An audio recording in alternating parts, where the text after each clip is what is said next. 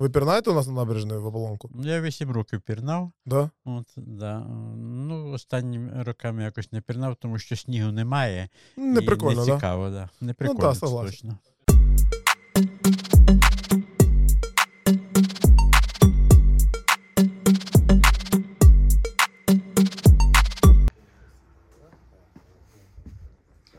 Так, Григорій Ізольдович, дивіться, в принципі, все вже готово. Гость через пару хвилин буде. Павлик, ну ты как всегда, ты меня кумаришь, реально, ты меня сбыл. Я тут поляну готовлю для гостя. Так, три топора есть. Есть, да? Моршинская, так, две штучки есть. Так, мандаринки на месте, да, мандаринки на месте.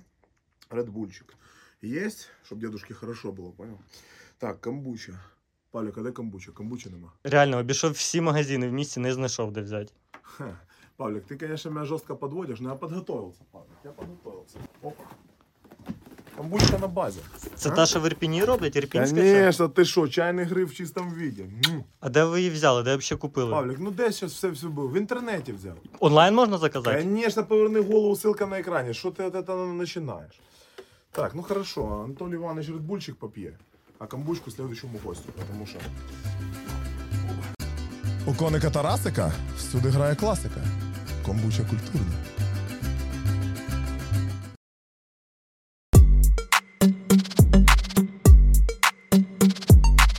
Хорошо, е, у нас сьогодні 28 грудня. Напередодні Нового року ми записуємо другий випуск нашого подкасту.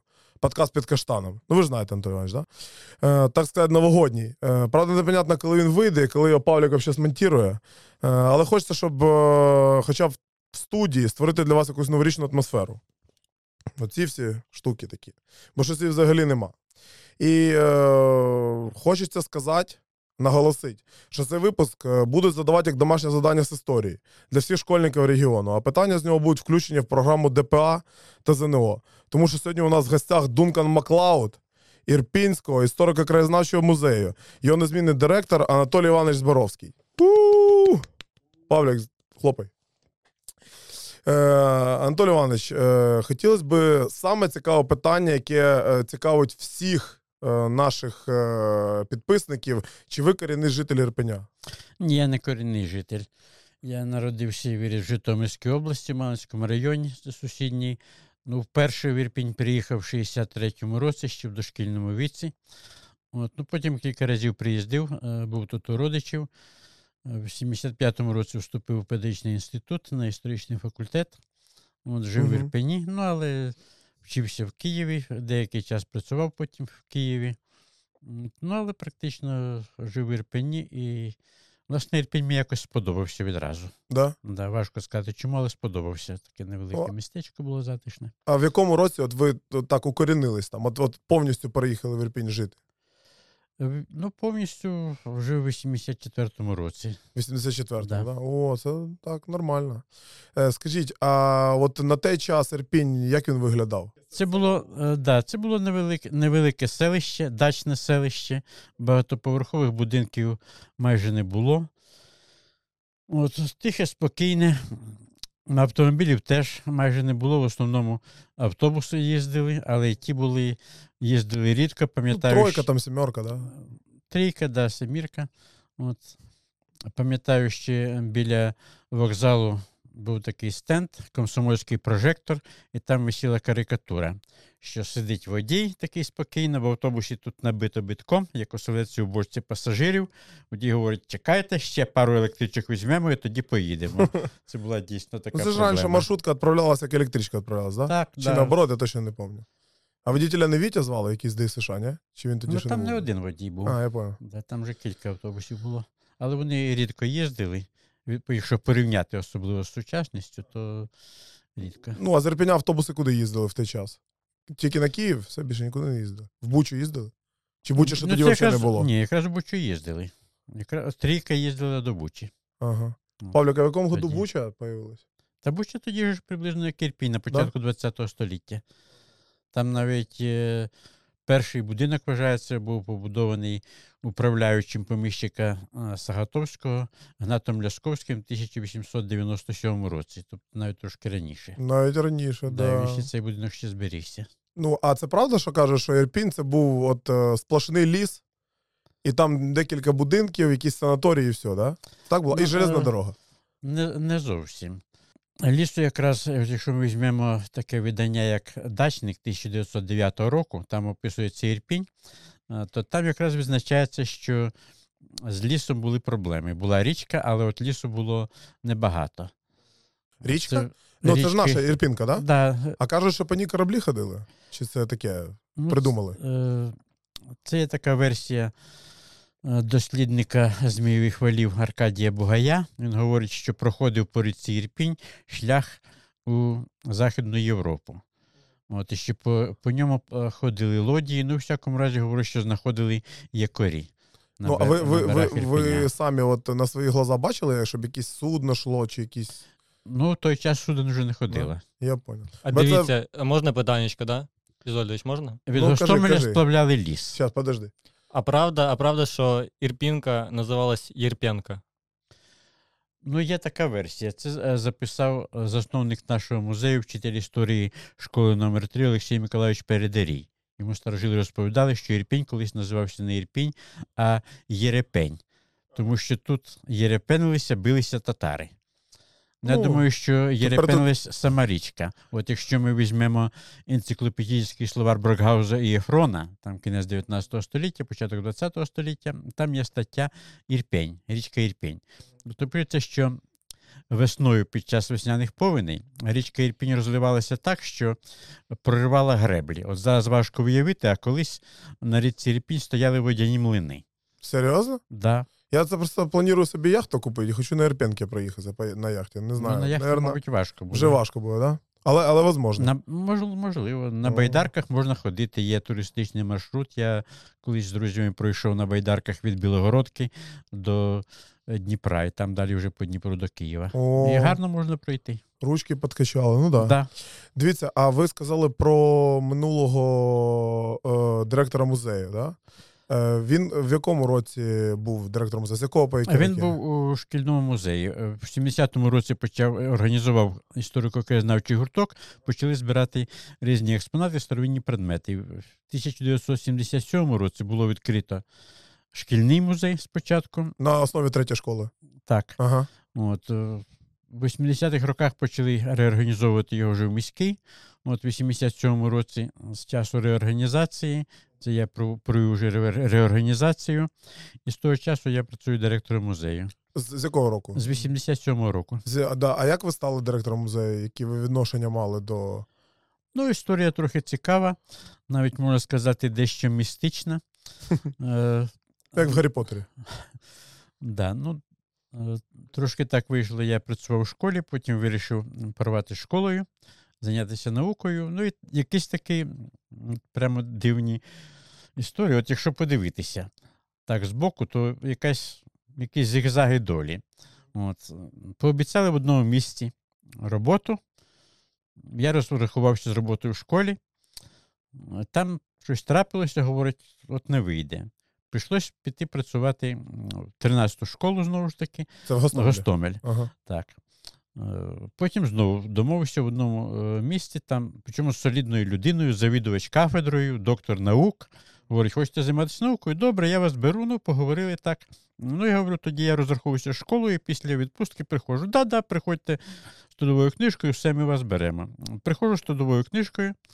Мені говорить, знаєте, у нас тут скорочення, скоротили ставку викладача. Викладач перейшов на завідувача кабінетом, а завідувач кабінетом перейшов на ставку лаборанта, ту, яку мені обіцяли. А він пенсіонер, ми його звільнити не можемо. Ну, ви заходьте, може він звільниться. Я знову в такій ситуації. От нема куди піти. Тоді, ну і вже якраз навчальний рік почався, сформовано педагогічні колективи. Якраз чисто випадково наткнувся, сказали, що є республіканські курси підвищення кваліфікації керівних працівників підприємств Міністерства місцевої промисловості. От, влаштовувався туди методистом. Ще раз можете повторити таке длінне? Да, довга назва. Республіканські курси підвищення кваліфікації керівних працівників підприємств Міністерства місцевої Ну, промисловості. це, це топ, звісно. Да, Ну, ну, ну. довга назва. Ну там нічого цікавого не було. Я займався підготовкою до видання програм для підвищення кваліфікації керівних працівників. Мене е, це мені е, промисловість мене це не цікавила. От. Ну, тут одна знайома, це якраз недавно в цьому році вона померла, Людмила Федорівна говорить: ти знаєш, що в Ірпіні організовують музей, ну але зайшли в тупик, тому що там щось не те робиться. Ну, а ти ж історик, професіонал. От, е, підійди, запропонуй свої послуги. Там мене якраз цією справою займається моя подруга. Організовували музей міський спочатку при парку культури і відпочинку. Називався тоді він імені Ленінського комсомола. Зараз говоримо імені Володимира Правика. Ну правильно, бо Ленін. Да. Ну, ми тоді, е, тоді я підійшов так, е, ну, поговорив з директрисою парку, Лідія Васильівна Такаська була. От, ну, мене тоді. Там така ситуація виникла, трошки треба було мати знання більше з історії, тому що було перевіряючи з е, історичного музею. От вони розкритикували. Там деякі люди почали писати вже фантазії різні, а музей все-таки е, базується на академічній науці, суворо на науці. От, Це не художня література. От мене зразу питання. От, е, мені просто казали, що будь директором іменно Ірпінського історико-краєзнавчого музею, це треба, де, де треба було вчитися. У нас є два заведення ж в е, Ірпіні.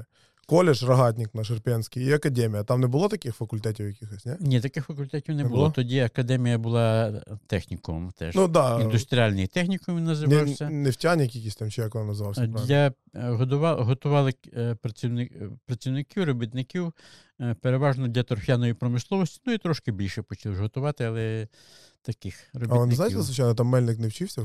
В тому торфянику, да? вчився, Торфянику і потім став так, ректором, да? Так, він закінчив торфяний е, цей технікум.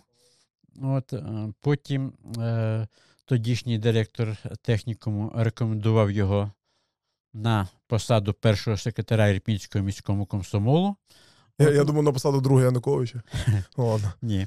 Е, Потім е, Мельник повернув, ну, вже з віком треба було йому кудись переходити, тому що вийшов з комсомольського віку. Він повернувся в технікум, е, по-моєму, був головою профкому. От. Ну, а потім після смерті е, цього директора технікуму він е, очолив технікум. Ну, понятно, це таке. Це відвлеклись на секундочку, да, бо це це, трохи- теж людина з Ірпеня, а ви відійшли. по-любому знаєте. Ну, ну, ну, і ви, виходить, були. Спочатку мені там наобіцяли, от, ну, будеш директором музею. Ставка там, правда, невелика, чесно сказали. Ну, але ми додамо, там є е, територія, треба її прибирати, значить ми додамо тої півставки двірника. Е, там є Ставка газ... скільки? 9 чи 10? Ставка була тоді. Ну, мене спочатку взяли ставки не було, тому що музею не було. Мене спочатку взяли на посаду інструктор політико-виховної роботи парку культури і відпочинку. Ну, ви казали. Да. Таке, да, там десь 120 карбованців була. А на, на ці гроші така. це приблизно скільки? Чи навіть не скажу? Це Небагато? Навіть це мало. мало. Ну, понятно, неважливо. Ну, ну, ну ви молодий, гарячий, вам, Да. ви за інтерес більше, Да, правильно? мені було цікаво, гроші це- просто як історику зайнятися, з- з- е, сформувати, сформувати музей. От пообіцяли там, не обіцяли, ну, працювали тоді. Е, оформлювальні роботи виконувала ціла група художників під керівництвом Валерія Гменюка. О, це, до речі, він розробив, так? Герб, муз- е, герб так, Ірпеня. так, він автор гербу розробив. Ірпеня. Переміг на конкурсі. о, все, я вже його люблю. Да. От.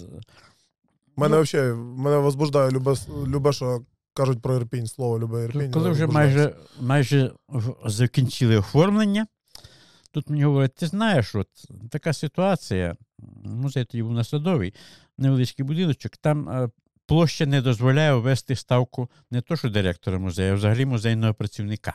Ага. Ми відкриваємо музей урочисто, там були герої Радянського Союзу, які тоді ще були живі. Це вже в центрі музею, там, де пенсіонний фонд? ні, був на Садовій. А, на Садовій, ага. да, зараз там, здається, відділ кадрів відділу охорони здоров'я. Ну, в всякому разі, коли музей отримав нинішнє приміщення, то там зробили відділ. Я думав, ви скажете відділення Приватбанку. Знаєте, там на є. Ну-ну. От.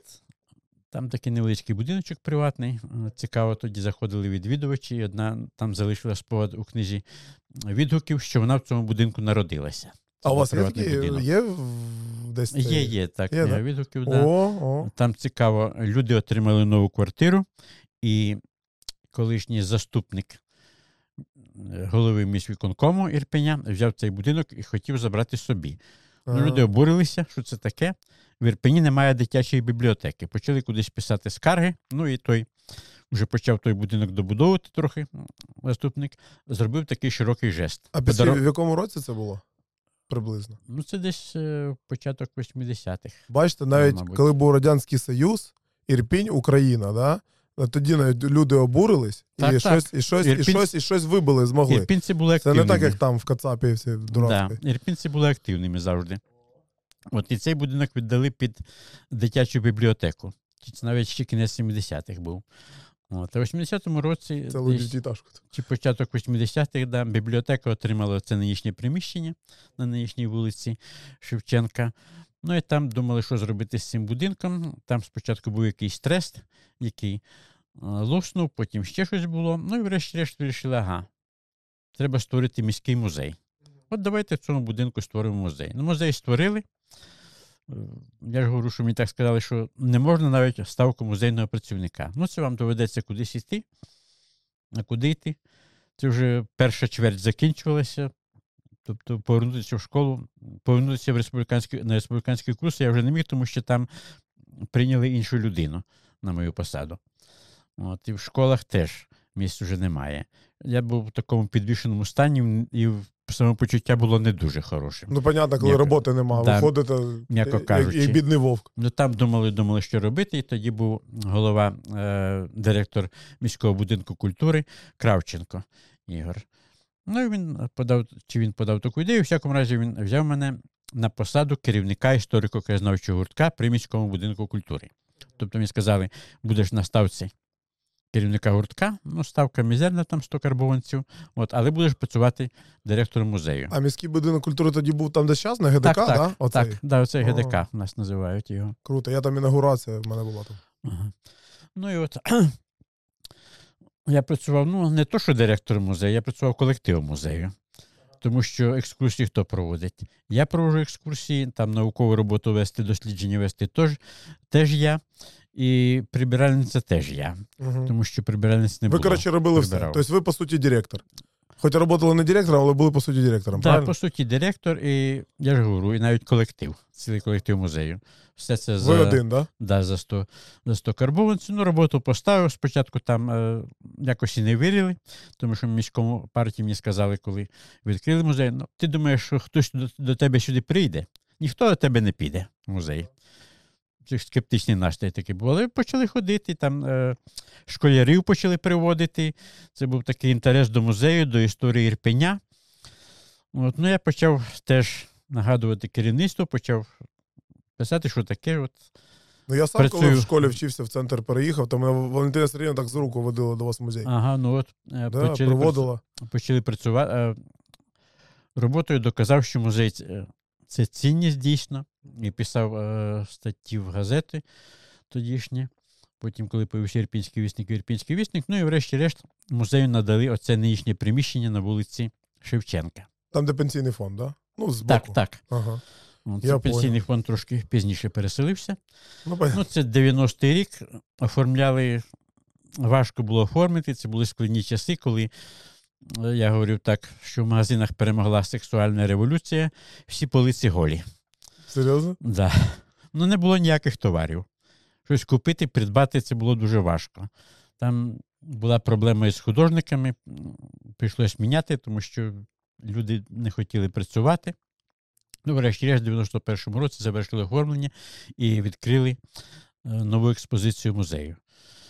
От, потім через пару років додали через ще в наступному році додали ставку прибиральниці, а ще через е, пару років десь додали ставку доглядача музею. Тобто штат збільшився. Ну, трошки бабосики почали да, Да. рости. Я поняв. Дивіться, а я от коли ходив в музей, то там був оце, коротше, чучело оленя, оце Бембі. Козулі. Це козуля? Це козуля. Да? Да. Я думав, зачем, зачем, хто вбив Бембі? Думаю, що, що, що происходить? Так, а що, що це за козуля? Чого вона там висить? Вона якась ірпінська чи, де, чи що це? Ну, при Ірпінських лісів. А, це У нас, якийсь охотник. Значить, ну і це я вирішив, е, коли дали більше приміщення, я вирішив зробити діораму, А, от, ну і зробити е, опудала тварин там. цікавився, хто в нас, е, чи хтось у нас є таксідерміст, і робить опудала. І мені порадили звернутися до такого мисливця. Ну, мені ще був мисливець там майор льотчик Білов. От а Білов вже порадив звернутися до Новицького. Вже в нас в Ірпені, там я прийшов до нього.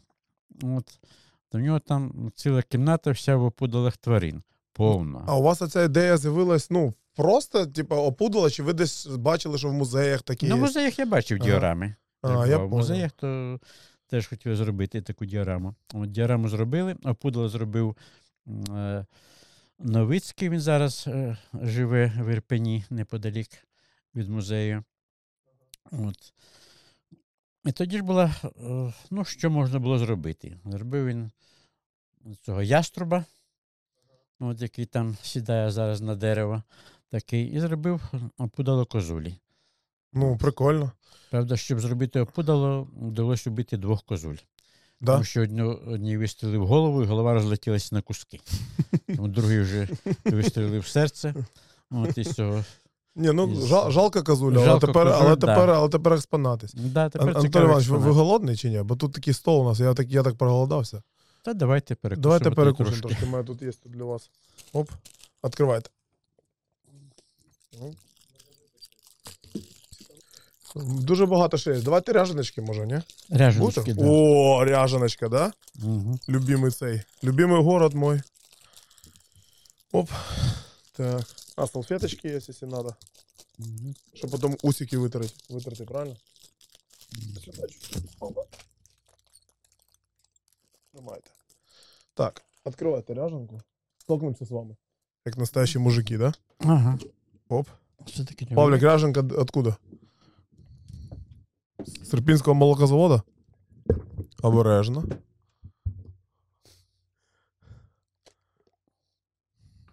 Це папа мій закривав. А, гарно Да. закрив. Да, давайте. На совість. Оп, за, за Україну. За Україну, Ірпінь. за перемогу. М. М.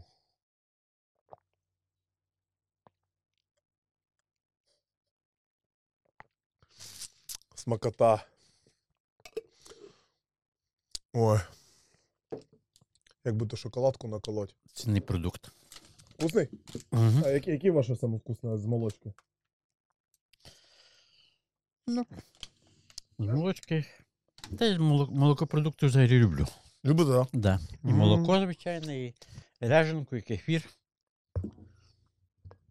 Колись сперечався з одним чоловіком, мені ска- доводив, що молоко корисне тільки для дітей, а дорослим воно не корисне. А чого Я- воно корисно?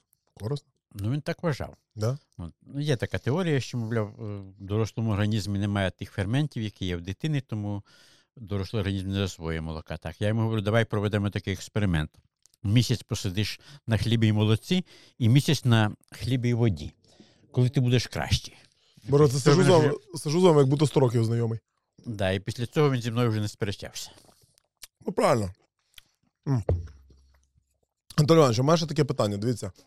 Ви стали директором музею, і десь там, я вроді пам'ятаю, що в 2000-х роках чи в 2000 році там тодішня влада намагалась вас якось скинути з посади директора. Було таке щось? Було таке.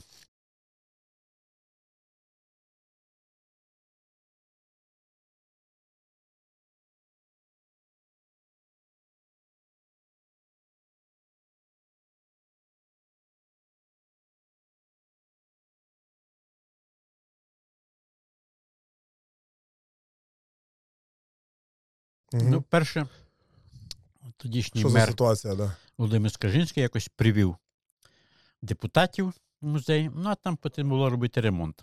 Протікав дах, штукатурка ну, підмокла, почала е, відсипатися. Ну, він так говорить: от на період ремонту ми перенесемо музей в будинок культури БКЗ, ну це який центральний будинок культури зараз Да, я понял, понял.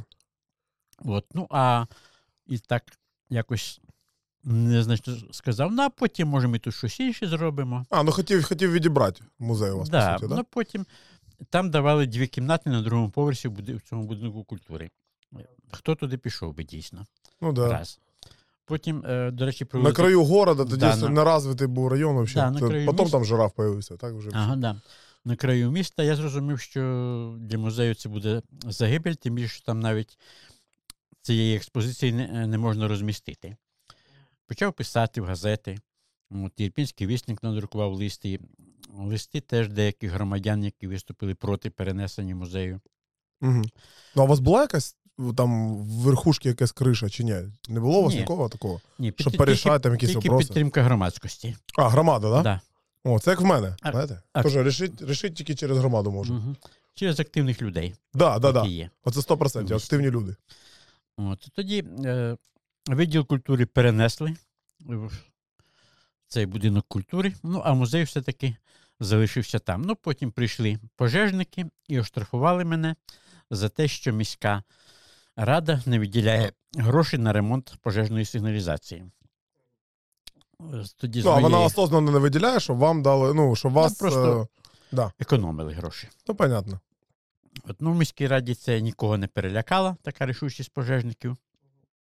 З моєї тоді 100 гривневої зарплати вирахували 40 гривень штрафу.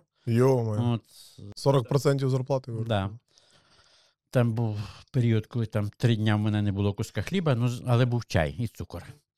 Тому можна було. Я так трошки займався самонавіюванням, іду вранці на роботу без сніданку і навію себе, що от зараз прийду, у мене ж така цікава робота. От я зараз сяду, да щось таке цікаве з історії Ірпеня напишу. І знаєте, відчуття голоду якось вдавалося загнати всередину, що не було такого дискомфорту. Ну, а у вас взагалі як е, робочий день проходить? От як проходить робочий день директора музею? А мені кажеться, всім це інтересно. Скільки він починається, що ви робите? Ну, Робочий день починається офіційно о 9 годині ранку. Але ви, мабуть, приходите раніше, так, трохи? Буває, буває, що і раніше приходжу. По-різному буває. У вас багато екскурсій. Е, Зараз, зараз мало. Ні, ну під час війни Але- зрозуміло, да. але от, от раніше. Я, я пам'ятаю, коли я, я вчився в школі, то нас кож, не кожен рік там, до якогось е, определеного класу водили в музей Ірпінський. Хоча і так, все Так. помниш, але все одно ми Коли, йдемо. колись водили більше. Зараз трохи менше, особливо останні роки, то епідемія коронавірусу, то війна. Ну да, да. От, то зараз е, екскурсійне обслуговування дуже зменшилось. Ну, але проводимо е, різні заходи, різні виставки. От зараз, наприклад, виставка новорічної іграшки е, проводиться. Виставки картин. У нас багато художників, виставки присвячені різним ювілейним датам. Це у нас регулярно відбувається. Ну, крім того, проводжу дослідження історії, це зустрічі з старожилами. Зараз, правда, їх вже мало залишилося, але все-таки дехто є. Зустрічі з цікавими людьми. Буваю. Ну, з таким, як я. Да, Ви ж знаєте, хто такий Гріша Чорний, так? чу, як Чули? так, да, але мало, чесно Ну, кажучи, він, е, в Фейсбуці. Да? Я ж інтернет мер ви ж знаєте. Ага. Должны знати. Дивіться, а таке питання: е, який у вас самий д- найдорогоцінніший такий, самий от е, експонат в музеї, самий самий, він навіть не можу сказати, підібрати слово. Ну, Я не можу якось виділити один окремий експонат. Багато, Ваш улюблений, давайте так. багато чого цікавого. Ну, це знаєте, все одно як запитати у письменника, яка ваша книга найулюбленіша, або як один письменник відповів, коли його запитували, а яка ваша книга найулюбленіша, це говорить, все одно, що запитати у матері, а яку дитину ви найбільше любите. Ну, Тут теж всі, всі експонати цікаві. Наприклад, є камінчик уламок ще море, якому мільйони років. Там дуже представлена фауна, морська фауна і флора. Такий невеличкий камінчик, але це мільйони років. Цікавий кам'яні знаряддя праці. Це от стоїш біля нього, береш у нього руки і, думаєш, що це тисячі років тому от та первісна людина, Адекун, яка робила цю річ, от, і потім нею користувалася. Ну, дивіться, давайте так. А яка є в музеї якісь експонати, які у вас асоціюються, е, от іменно з Ірпінем асоціюються? Є речі, які в Ірпіні були знайдені, да? то- Ну, тобто, так. а іменно з Ірпінем є які, якісь у вас? Таке саме-саме. Мені просто це дуже цікаво. Ой, це важко сказати, щоб асоціювався саме з Ірпенем, як символ Ірпеня, я так розумію, хочеться сказати. Дивіться, ми... Ну, може, Бембі, Бембі, той, що стоїть чучело. Козуля, ну, козуля козуля. у нас при ірпінських лісів, звичайно. А дивіться, що Павлік украв з цього з Бучанського музею. Можете розповісти трошки про цю? Це листівка «Привіт із Ірпеня», от коли Ага. організовували е, на початку ХХ століття. От, Куди б її бачите, Павлік, щоб всі бачили? вокзал Тримає в руках. той же, Ага. тобто йому десь нашому вокзалу вже більше 100 років. От, ну, тільки тепер їздять електровози, тепловози, а тоді були паровози. І Ага. от якщо уважно подивитися, от там справа біля Бачу. видно Будівля? бричка запражена е, кіньми. конями. Ага, да-да, бачу, бачу. І сидить кучер. Ага. От там, де зараз будинок творчості письменників, корпус номер один, це дача Ага. київського підприємця Чоколова. А, От. є ще такий бульвар Чоколова, да? Да.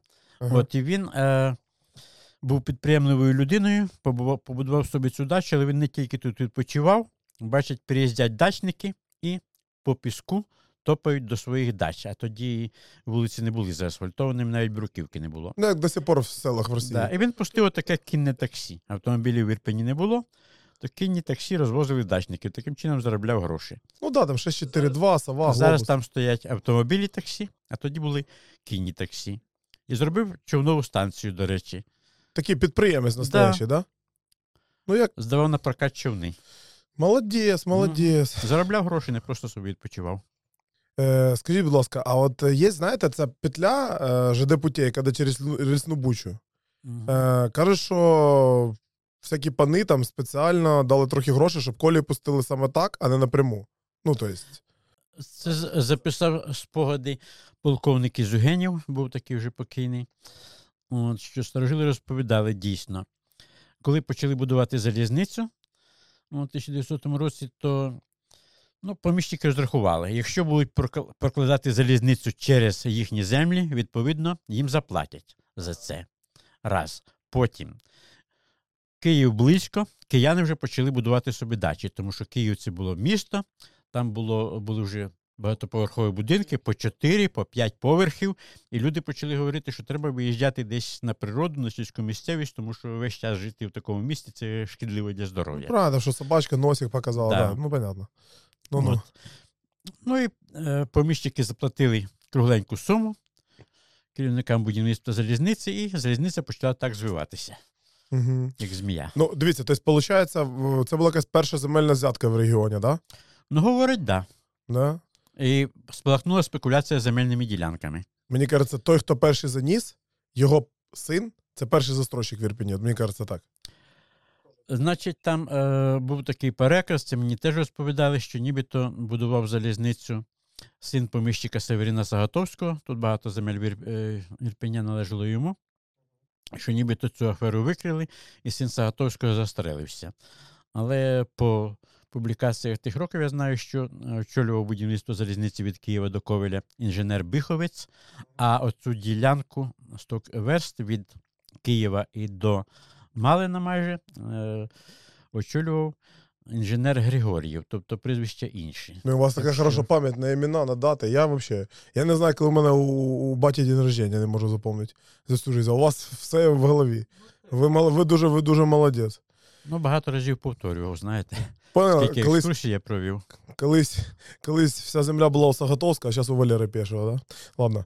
Е, скажіть, будь ласка, а ви е, не знаєте, от мені просто саме цікаве, да? от у нас іде е, железна дорога. Ірпінь, по суті, ділиться на дві частини. Район СМУ, зараз він там ділиться на Мебелька, е, там ГДК і просто СМУ. Да, з. А от е, з другої сторони центр, все, паспортне, все остальне. Дивіться. А от ці лінії, ви не знаєте, що вони означають? Коли з'явились ці лінії? От просто цікаво. Перша, друга, третя і там до 11. Ну, перше, коли розмічали майбутній Ірпінь, то назв вулиць не було. Просто називали перша лінія, друга лінія і так далі. І до сих пор не перейменували, да?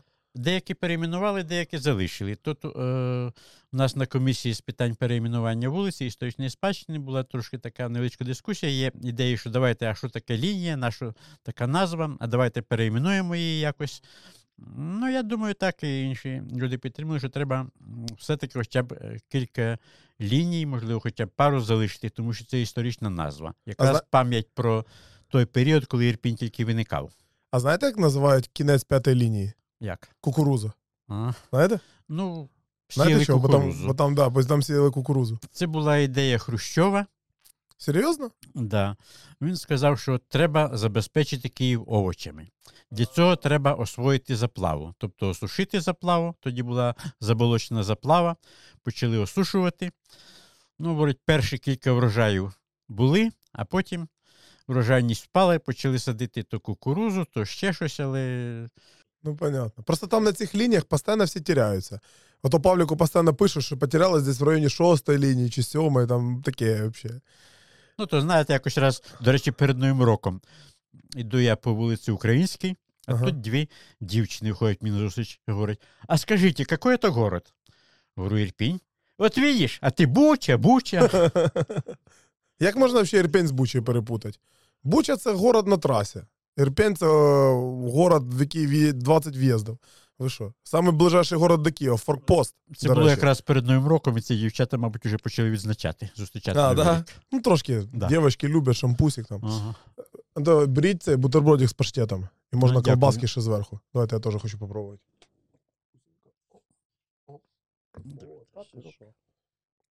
Вкусняшка, да? Мгм. М. Павлік нормально. М. М. Кстати, якщо ви замітите, як називається наш, наш подкаст, то мені цікаво, що було на місці каштана? Він, типа, ж не сразу був, правильно? Ну так. А що там було? Так, це каштан. Ой, То, що в центрі, то, що знесли. чекайте, це де знесли. Каштан, який підпалили і одразу швидко знесли. А. В самому центрі, А, це ж там вночі відпускали горілку, да? Цілодобово. Да, да, да, да, да. Да, знамените місце. Кстати, кстати, ви не хочете випити щось, ні? А, ні, Коньячок там, поки зараз лимончик. Чуть пізніше, да? Може пізніше. О, От. це мені нравиться. Ну, якщо ми запізнимось, тому що мені ще треба до стоматолога, Та ми запізнимось по-любому. по-любому. Можете Да. телефонувати, е, відміняти стоматолога. Отміняйте. Да? У вас, кстати, який телефон? Можна дати мені позвонити з Київстара. У мене Sony Ericsson T100, як термінатор. А у вас який? Анатолій? Ну, окей. Ну, позвоніть швидко цьому, скажіть, що у вас не буде. Ми, ж, е, А я вам поки налью. На п'яту годину ми не встигнемо. 100% ні. Да? 100% не сильно. Добре. Коньячу? Коньячку? Под лимон. Ні, може, коньячок потім. А що, з чого почнемо? З вина?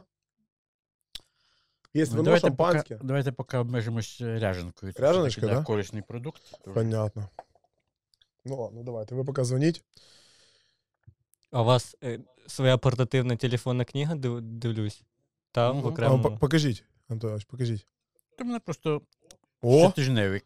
да, все, на та, все будь-які. правильно, все правильно, ви що? Записую, що заплановано зробити. ну і телефонна книга заодно. Все правильно. Павліка, а це що? Це вінігрет? Ні, то кутя. О, кутя, та ти що? Анатолій Іванович, кутя. Чекає нас. Ой, добрий день. Ігор Володимирович, прошу пробачення, а то мене тут з телестудії не відпускають. Говорить, запізнимось, тому прошу пробачення, якось на інший день перенесемо. Угу. Добре, добре. Хочете, можу поздоровити його з наступаючим новим роком. Ігор Володимирович Потеряйко, це хороший зумний лікар. Та ми, я знаю, я Знаєте знаю, такого, звісно. да? Є Демидов, є Потеряйка. Да, де Да, біля це ж в них Потеряйко. клініка є. Мгм. Ми знаємо, ми все знаємо. Біля базару. Ми Ну, у це нас- при- Ну, у нас журналісти повинні все знати. Звісно, звісно. Антон, так розкажіть, що було на місці каштана? На місці Каштана там м, стояли такі великі щити. Ірпінь сьогодні. А, просто нічого не було, так? Да, і там ставили, ну, вішали фотографії великі. Таких А. розмірів. Про Ірпінь сьогодні. Ну так, а коли построїли цей каштан? Це ж взагалі саме знамі... Ірпінь знають тільки через каштан. Ну, новітній Ірпінь. Ну, я вже не- вже не так не можу сказати, в якому році побудували, але це дещо пізніше, тому що я пам'ятаю, там ніби шукали електрика. У мене одного знайомого батько електрик. Правда, він говорив, що він по промисловій електриці, я йому радив підійти туди. От, може, під, підробити, він щось ходив, хазяїна не знайшов. От, і коли це було точно, не можу згадати.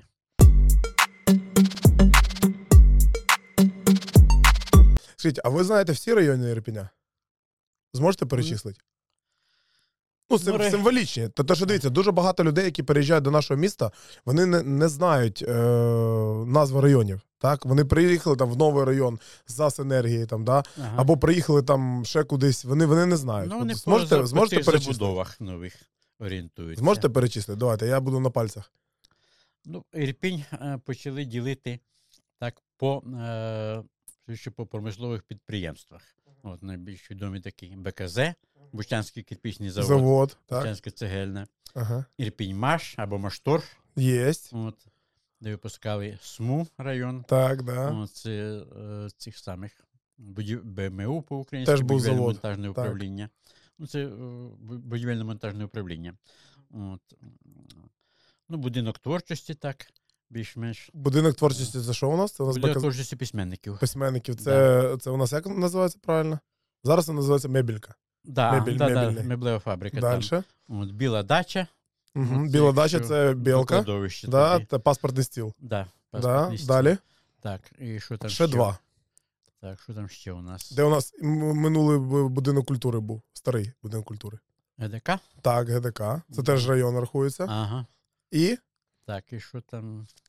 і ще у нас останній район, він знаходиться на тій стороні, там, де СМУ. Щоб не, щоб не була вся сторона СМУ, да, є ще такі кукуруза. Те, що А, я вам казав, ж Куба. Розказували, да. Так, так. От у нас сім районів, але у нас додавалось три нових райони. Це Синергія за Машторфом, там, де болота були. Мгм. Да? Всі, хто там купив квартири, там болота були. Е, потім у нас додавалася ця частина, е, там, де центральний парк. Він ніяк не називається, просто район центрального парку Мгм. називається. Так, і, мабуть, третій район, який додавався, це район Романівки. Ну, це ж село, А, ну так. яке. яке... Ну, ну, досить таки давненько. Ну, давно, да. Але, але тепер він, воно повністю відноситься до Ірпеня. Ну дивись, ще не сказали про центр точно. Ні, Він ну, завжди центр- був, центр це і так був є і буде. Центр це і так ну, понятно. давно. Тут не можу сказати зараз так на І пам'ять, БТР. мене похвалили. Б- Був і такий? БТР, так, був. так, так. Ну зараз він більше як маштор, да, Да. слився. Ну, Ну, він- Маштор, да. Після того, як Маштор, синергія з'явилась, він більше до Машторфа. Це вийшов. БТР, там розробляли е, Тор. І от Романівку, от уже, щоб не збитися, Про Романівку. Да. От Романівку до складу Ірпеня і Стоянку, до речі, включили 15 лютого 1958 року. О, З тих пір Романівка це Ірпінь. а, все, значить я, я помилився. І Романівка, до речі, це, можна сказати, найстаріша частина Ірпеня, тому що відома з 1506 року.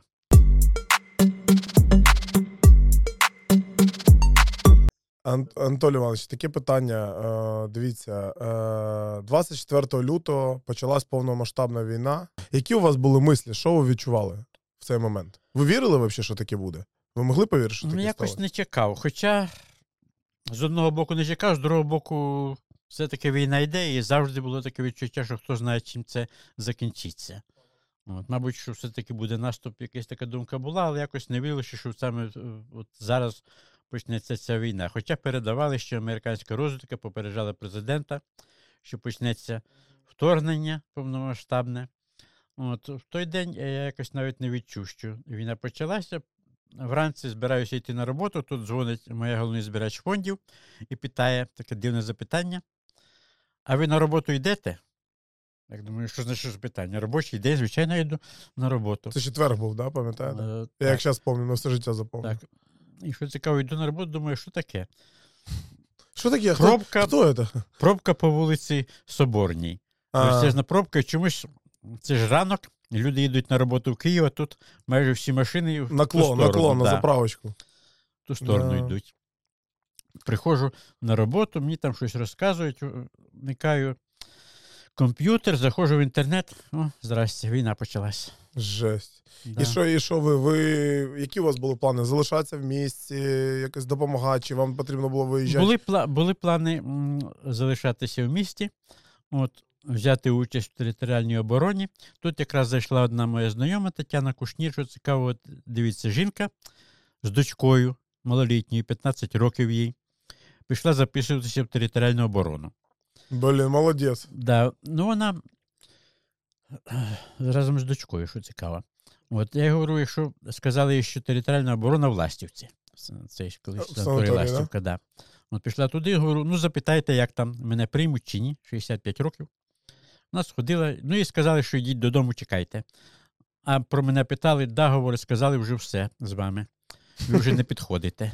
Ну там насправді дуже багато було е, Так, добро, багато було добровольців. багато Ірпінь це добровольців. дуже Ірпінь, це як Україна. Все сплотила, війна сплотила, і всі, хто могли, всі допомагали, всі робили все, що могли. Так, я потім мене якось раз спіймали під час е, Комендантської години. комендантської години. Я засидівся на роботі в музеї в інтернеті.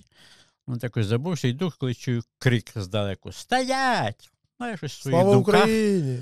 Я в своїх думках іду так, коли ну, стоять ближче, думаю, так оце вони кричать. Коли підбігають троє зі зброєю, стоять! Що таке? І що Ну, не так. знають вас? Не знали. Вас же да. всі знають. Я навіть документ показав посвідчення, що я директор музею. Ну, це ви там в відділі культури директор музею, а нам треба паспорт. Ну, показав паспорт, задали такі наводящі питання. От. Ви де живете? На вулиці Щасливі. А тут написано Фрунзе. З поставом. Ага, ну, да. Перейменували. Ну, ще таке хитре питання задали. А от е, вулиця Ленінградська. Говорю, перейменували вже. Авіаконструктора Антонова. Ну да, да. Ну, Дивіться, тоді- а ви там на щасливі живете, так? Так. А ваше житло ціле? Там же ж були бої Ну, на жирафі. Повилітало скло, е, вилетіли двері. От, там Вам, трошки вам все штука- встановили? За Ну, та я кошти? сам встановлював. Да. Самі? Да. Ну, Вам там нічого за кошти? допомогли низькі? сусіди, трошки ста- знайомі. От, скло, ну, скло там позбирав на смітниках, можна А сказати. якого числа ви з окупації виїхали? 12-го. 12-го? О, Да. пізно, пізно, дуже пізно. Ну, я був до, до кінця. Майже до кінця. От, майже до кінця, ну, наскільки можна було. Я трошки там, ну, не, мож, не взяли в тероборону, трошки виступав е, в інтернеті, щось писав там в Фейсбуці. От один знайомий сказав, що от є дві точки. В першій школі там готують їсти для територіальної оборони для бійців, І в коледжі ще готували. а в коледжі розливають бензин, роблять коктейлі Молотова. О, От, ну, з кухаря з мене не вийде, чесно кажучи. Думаю, от розливати бензин ви по більше пляшках- поїсти, да? Е, Да. А по пляшках можу. Підійшов туди, там говорять, та людей вистачає, більше ніякої, допомоги не треба. 12 е, 11 числа я ще зустрів міського голову Маркушина біля приміщення поліції. Питаю, яка допомога треба? Говорить, ніякої, тільки інформаційна. Ну, на той час електрики вже немає. Ну так, 5 Е, числа все виробили. Да, інтернету, інтернету немає. От, і просто сидіть отак під обстрілами. Ніч пролежав там під обстрілами.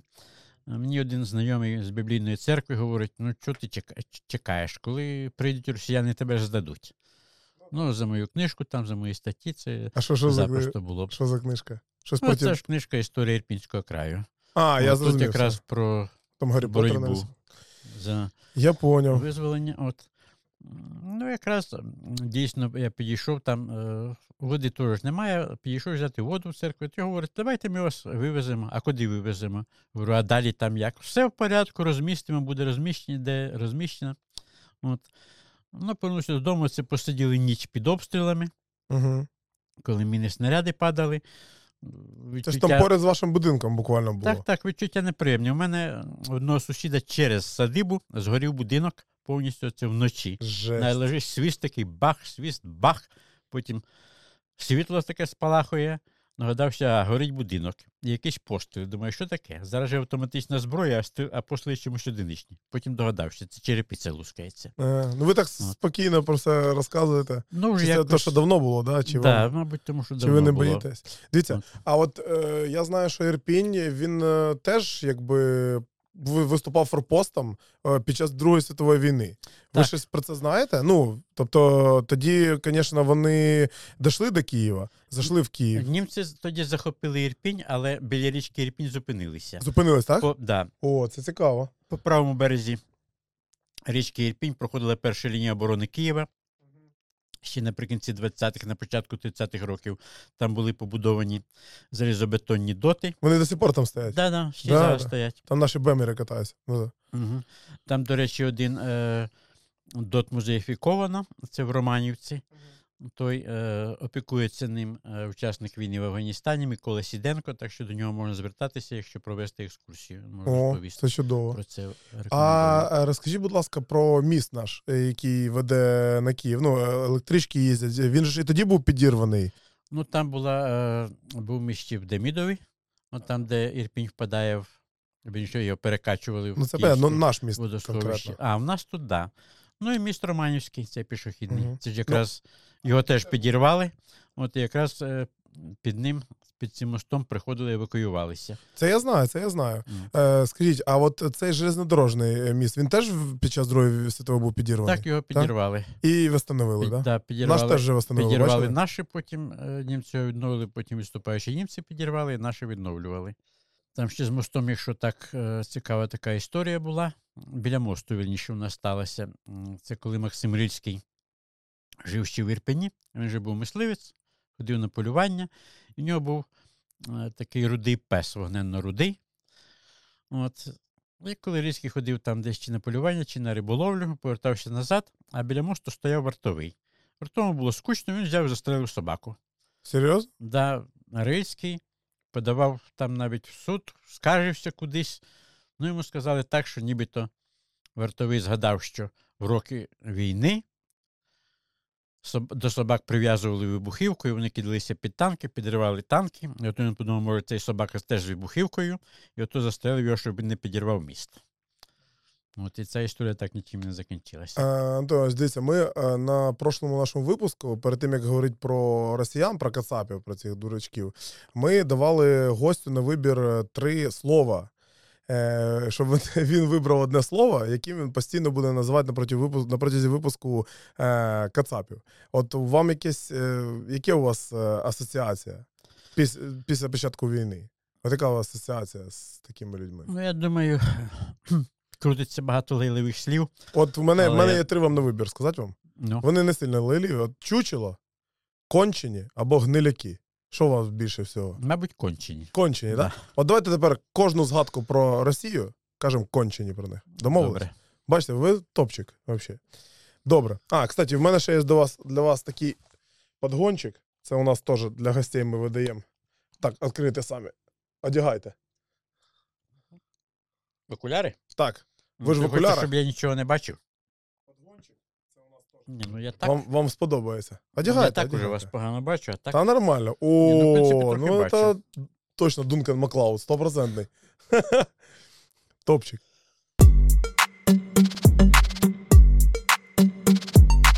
Е, Дивіться, а я знаю, що багато у нас е, кажуть людей, що у нас є в Ірпені братські могили. Чи в районі вокзалу, чи десь Ні, так в районі вокзалу є братська могила. Є братська могила? Да, є І це братська там могила, наш- да. наші загиблі солдати? Да.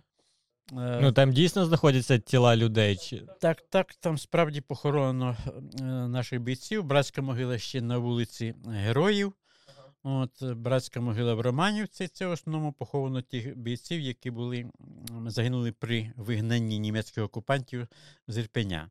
От на вулиці Героїв там взагалі трагічна історія, так розповідали, що німці ніби відійшли, тут приходять наші, так настроєні вони були геройські, ми тут німців проженемо, ми їх переб'ємо. І тут повертаються німці і починають стріляти. А виявляється, в радянських солдатів навіть патронів не було. От їх кинули в бій якось без патронів. Їх, по суті, розстріляли. От їх там. е, Ну, це, це як зараз кацапів да, цих і кончених кидають в бій, знаєте? їх там, Без патронів. да, розповідали. Їх там похоронили. Ну, а частина тих, які загинули при визволенні, була похоронена в цій братській могилі біля вокзалу. Ну і там же похоронили солдатів вже після визволення Ірпеня, був наліт німецької авіації, якраз стояв ешелон з бійцями е, біля вокзалу. От, і там їх чимало загинуло під час е, бомбардування німецького. Да, вони там були поховані. Більшість е, написано імена невідомі. От чогось така безглузда історія. Ну, при відступі зрозуміло, що невідомі. Там виступ, когось убили, десь там е, документи пропали, але чому так багато невідомих при наступі? Е, підполковник Іванов такий був. Мені розповідав, він уже після війни проводив перезахоронення, тому що часто бійців закопували там, ну, багато вбитих було, і закопували тіло там, де його знайшли. В якусь воронку кинули, і там е, так прикинули, прикидали землею, ну, поставили хрест і якийсь знак. А потім проводили перезахоронення, перевозили їх в цю братську могилу. От і говорить, що, е, до речі, розповідав, що, мабуть, більшість із цих бійців, яких там загинули біля Ірпеня, в Ірпені, були е, в звичайному домашньому одязі. Це от ті хлопці із Чернігівщини, яких мобілізували, якраз молодь, яка підросла за роки війни до приземного віку. Їх там обматюкали, що вони сидять біля, свої, біля спідниць своїх мам, за мами ховаються в той час, як Червона армія там героїчно воює. Ну, і їх отак ненавчених, необмундированих кинули в бій під німецькі кулемети, і маса їх загинула.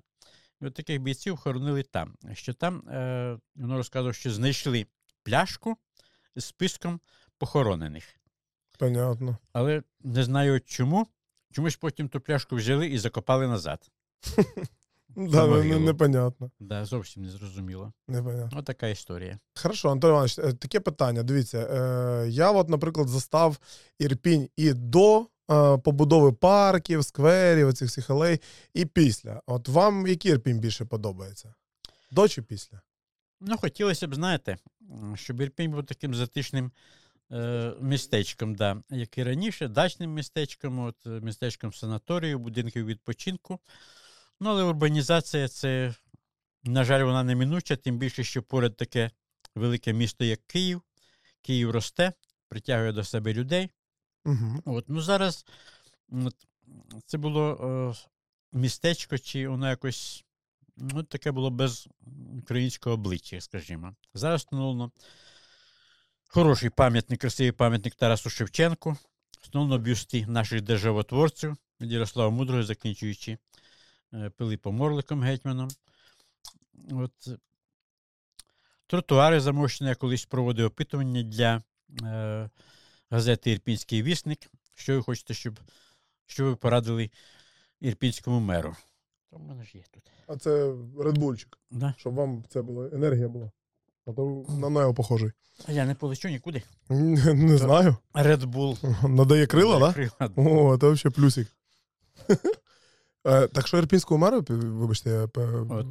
Таке де було таке побажання зробити тротуари. Одна знайома сказала, що коли приїздять до неї гості з інших міст і, і дивляться, це, ну, це зразу якось впадає в очі і викликає таке неприємне відчуття. Говорить, що це у вас таке? Місто, а тротуарів немає. А, Там дійсно воно було. І. Карплюк виложив все тротуарною пліткою. Ну да. Ну, молодець все одно, так? Да? Мгм. Понятно. Е, так вам більше подобається які місто? До чи після? Ну так, просто для, для, для, для, для цього. Для... Ну розумієте, важко сказати. Важко сказати. Бажання хотілося, б, щоб Ірпінь був затишним, Як раніше. містечком, як раніше. Щоб він був таким же затишним, але щоб були парки, сквери і алеї, щоб не було цих наркоманів, та що було раніше. да. Щоб не було наркоманів, да. Щоб був день Ірпеня. Щоб був день Ірпеня, і пам'ятники, щоб були оці красиві, які у нас є. Да. Теж дуже добре. Тобто, щоб це було дійсно місто. Ну, дивіться, ви ж ви, я так е, розумію, колись балотувались депутати. Правильно? Було таке. Пробували? Пробував. Ну, а яка ваша була ціль цього? Тобто ви хотіли щось змінити в місті? Чи, чи це вас попросили? Ну, знаєте, як це роблять? Чи, чи що це було? Ну, трошки там було попросили, сказали, що, це, що треба, варто. Да? От, А від якої партії? від партії Свобода. М. А хто головою партії Свобода був? Хто? Я, я вас питаю, хто? Хто був? Да. Був Богдан Мельничук. А, Мельничук. Тоді, да. Не знаю, я тільки Маркушина знаюся. Ще Ну, нікого. Тоді депутатом був, він прийшов депутати.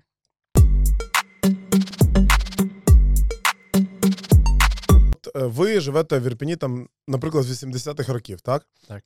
Тоді були хто там, голови, голови партії, да, чи як вони називалися? Ну, якщо Перший зараз секретар мер... міської партії.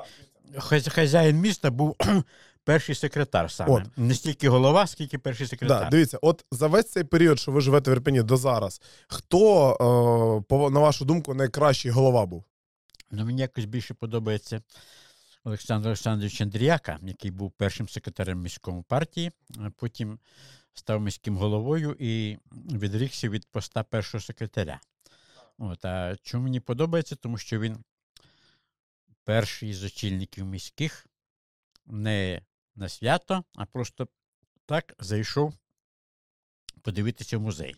А, І незабаром після того музею було надано нинішнє приміщення. Там мали ще надати один зал. От туди підселили адміністрацію парку культури і відпочинку. Угу. Сказали, що тимчасово. Ну, адміністрація там дійсно була тимчасова, тому що її скоротили незабаром. Але там оселили бухгалтерію відділу культури, потім бухгалтерію відділу культури переселили цей будинок культури на БКЗ, а туди вселили пенсійний фонд. Ну, зараз є така версія, можливо, віддати під музей е, весь перший поверх, і це було б дуже добре. Ну, у вас є що виставити, туди поставити, Та так? є, є що виставити, є багато А, чого, а що хто був, зробити. от дивіться, після е, оголошення незалежності України, хто був саме е, першим мером Ірпіня? Я чув, що був такий Гаррі Геральдович Гаррі Мартін. Мартін, так. Так? Да. А ви його знаєте? Знаю, Особисто знаєте? особисто, звичайно. Да, Га- Гаррі Геральдович, зв'яжіться зі мною, будь ласка. Бо ви його особисто знаєте, і він зараз ще досі. е, Він живий, да, так. живе в Ірпені.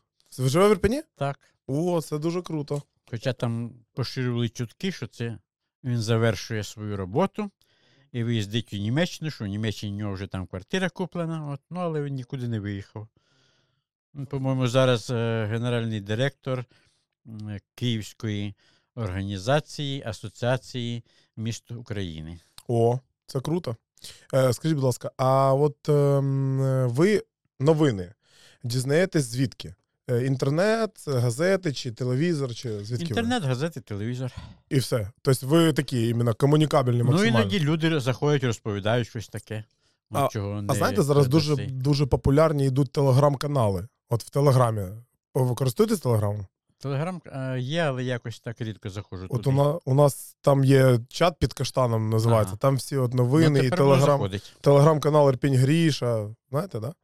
Це ж Гріша чув, Чорний, да. Чули? Це ваше прізвище чи сценічний псевдонім чорний? Це прізвище сценічне. Сценічний. Просто Це секрет. в мене був учень Саша Чорний. Саша Києві. Чорний? Ага. А, я поняв. Ну, це, це не мій брат і не, Ну, і не в друг. Петербурзі був поет Саша Чорний. Теж був, так? Да? Угу. Ні, ну Грі, ще в Петербурзі Чорний. був Саша Білий. У них Саша Білий, Саша да. Білий був. Андрій Білий був а я Гріша письменник. Чорний. І Павлік. У нас такий двіж.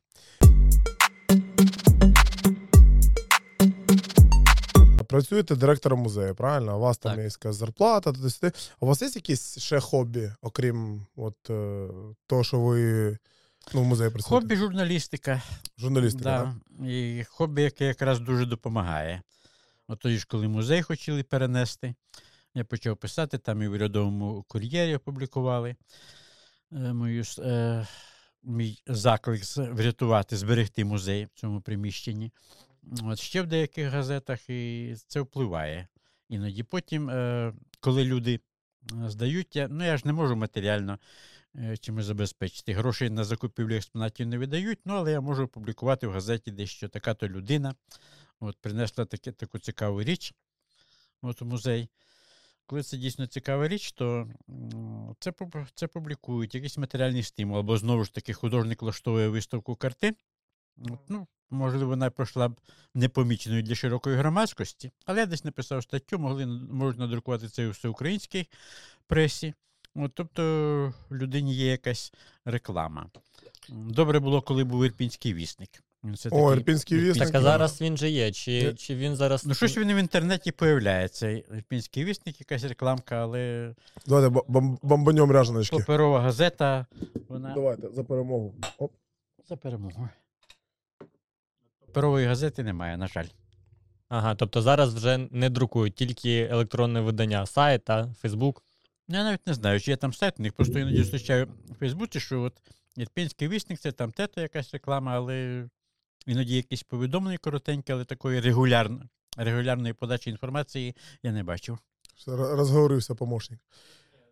Мені просто цікаво, ось е, Ірпінський вісник, да, він був якби. М, відносився до міської влади, до, до міста. Це тобто- газета міської, міська. міської ради. А зараз. Зараз роздержавлення. Пішло роздержавлення преси. Ну, в результаті цього роздержавлення газета почала перестала виходити. Там якась людина ніби купила її, чи що вона, чи яким способом взяла, але, на жаль, немає. Е, Антон Іванович, дивіться, таке питання. А в чому проблема матеріальної частини музею? Ну, типу, е- ідуть люди на екскурсію. Клас, да? Що таке для батьків дати дитині 20 гривень? Клас 30 чоловік. 2 на 3 600 гривень, да? В один день один клас пішов, в другий день другий клас пішов, в третій день третій клас пішов. В чому проблема? Я не бачу тут ніякої проблеми. Чи, чи що, чи це корупція, чи що це таке? Ні, корупції немає, але я б не сказав би, що так багато зберете грошей зараз. Чого? Ну дивіться, е, діти взагалі зараз нікуди не ходять. Онлайн е, обучення, да? їм вибратися в музей, да? це за святе діло, я не знаю. Зараз, е, розумієте, да, зараз велика конкуренція інтернету. Раніше була телевізора, зараз інтернету. Ні, ну це Люди зрозуміло. в інтернеті. Це зрозуміло, Але... але їх, їх важко привести буває. Тому особливо старшокласників, я дивлюсь, то так вам не, не потрібні старшокласники. З третього по ну, сьомий маленькі, клас. малень, маленькі, да, можна Дивіться, у нас в Ірпені дуже багато шкіл, правильно? З третього по сьомий клас. Так, і, так. І... і все матеріальне забезпечення в, в, в обов'язковому порядку. Обов'язково треба посіщати е, історичні, подивитися історичні пам'ятки Ірпеня. Розумієте? Це обов'язково. Е, директора шкіл мають взяти собі це як за правило. Повинні, повинні. Да. Але а хто, навіть хто на них має вліяти? Давайте ще ми поговоримо взагалі. на початку- Ніяких проблем. Я відділ освіти. Ще на початку 90-х років я звернувся до завідувача відділом освіти, і він сказав, що це ну, з такою пропозицією давайте складемо графік для шкіл, що школи тоді то мають відвідувати в такі-то дні музей. От, ну, завідувач мені говорить, це раніше можна було, а зараз ми можемо тільки порекомендувати. Так, а хто, а хто у нас все. начальник відділу освіти? Зараз білорус. Ну, це я розмовляв ще не з білорусом, а був такий Степан Павлович Парчевський. Е, ну просто мені, мені здається, що це має бути в обов'язковому порядку. Е, Я і, теж так і навіть, думаю. і навіть не, не має бути ніяких обговорень. Це має мер сам лічно сказати, і все. Я поняв. Та що, може, коньячку? Трошки. Конячку, давайте чуть конячку. О, коньячку, отлично. Давайте. Да, все, понеслась. Це ж якби ну, новий рік, треба зараз кутю Да. беріть, Анатолій Іванович. треба, да. Ну, ви до себе подвигайте поближче. Ну, а вам? Я щас собі візьму.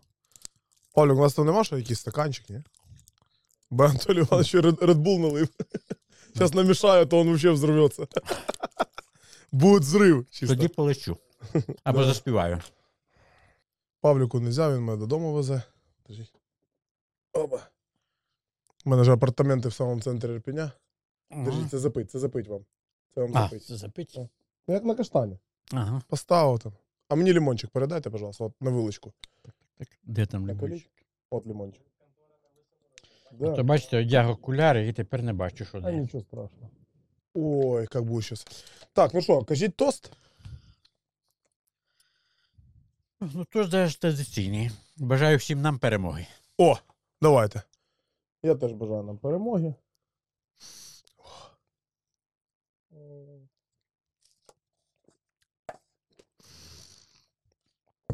М, Да. С хорошим человеком. Опа. Шабо, пятерочка. Все как надо. Гроші з них візьміть за рекламу. Да, возьмем. Расчет наличка був. Каштані по-другому. Для своїх там можна карточкою. Все таке. Так, нема вже чим закрити. Беріть лимончик, шоколадку, тут же все на вищому рівні. І кутю, кутю. Беріть Да. кутю. Мікрофон можете подвигати, потім обратно поставити.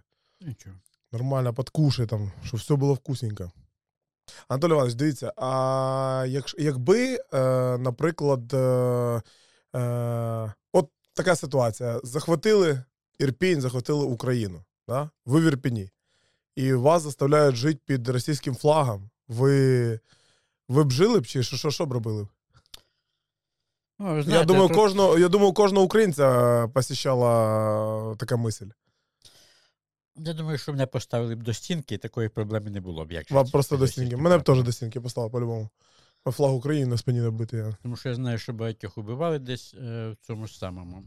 Навіть ну, в, інтерн... е, в Фейсбуці було, там виступав, здається, якийсь викладач академії нашої, університету податкового вірніше. От він сказав, що коли росіяни зайшли в Ірпінь, там з якогось будинку вивели людей, вишикували їх, і якийсь чоловік із місцевих, видно, пройшовся і отак на деяких показав пальцем. І цих людей зразу відокремили, і більше їх ніхто не бачив. Потім одну жінку знайшли, молода продавчиня, знайшли з простреленою головою. А інших навіть невідомо де.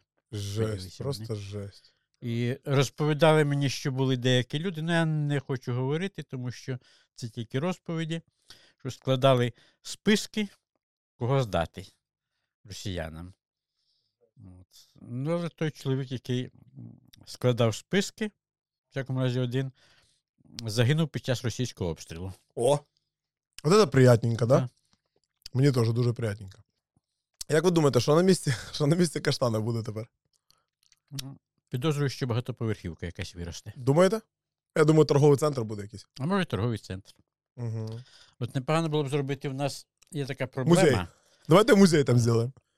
Виставковий зал. Музей, у музеї немає виставкового залу. А в Бучі є, бачили? Виставково ну, відкрили. То От приватна людина. Приватний А у вас був якийсь батл ну, з цим з директором музею Бучанського чи ні? Якого музею? Та немає музею. Ну, Павлік каже, що є. Ні, нема. Ну, я, ж, я так я перевіряю. Там, е, значить, були краєзнавці бучанські хороші. Надія Іванівна Філівна, вчителька історії, була і її чоловік Михайло Тюменцев. От, вони займалися цим питанням, досліджували історію е, Бучі. Е, Там Надія Іванівна організувала, діти написали історію вулиць Бучі. Ну, але коли Надія Іванівна пішла на пенсію, потім виявилося, що зібрали всі оті твори дитячі Мгм. і викинули на смітник. Жесть. І це, до речі, майже завжди так буває з шкільними музеями. Шкільний музей існує доти, доки працює вчитель, який його організував. Вчитель, чи він звільнився, чи він пішов на пенсію, і музей після того довго не існує, тому що немає бажаючих ним займатися. А це ж йде на рівні громадської роботи. Так що Олексію Миколаївичу повезло. Він помер уже більше 20 років тому, ну але музей існує. Ви так сказали, просто. Олексію Миколаївичу повезло, він помер. Да, трошки невдало сказав, але Ну, в тому ну, смислі, що... смішно було. Повезло в тому смислі, що його праця живе. Понятно. Я з Бучі знаю одного екскурсовода, історика, але він зараз е, на посаді міського голови. А, ну він вчитель Він ваш колега, так? Так. Толя, Так. Толя Федорук. Да, він закінчив. А йому сказали, йому сказали, стажиство. теж десь 65? Ні, він молодший. 64. Ні, ні, він значно молодший. Я понял. А, а ви не знаєте, що, чого він так довго на, на посту цього мера держиться? Він, ну, а це типа, бучанці його обирають, цю бучанців крас- треба красавчик, запитати. красавчик. Скоро я буду Ірпінь, мером Ірпіня і Бучі в місті. Ну, колись Буча була, належала до Ірпеня, Да. потім вона відокремилася, стала окремим містом. Ну, ми знаємо. Ну, раніше... можливо, можливо, знову об'єднаємось колись. А як Да. ви думаєте, чого розділились? Гостомель, Буча, вони від'єднались від Ірпіня. Справа в тому, що це в якому році, в 2006-му, здається, на виборах е, перемогла така Мирослава Свистович. Ми знаємо, і півтора місяця мером було. Ні, більше, більше. Ну, я Ну, пам'ятаю, десь півтора майже, місяця. майже рік вона була. Рік? Да. Мгм. Її наступного року Да. усунули від влади. А хто вона взагалі така, ця Сустович? Вона економіст за освітою. Мгм. Лучше ви були. Мером. Ні, я не хочу того клопоту, я історик. Давайте тоді вип'ємо, я скажу тост. Хочу Ну, випити за вас.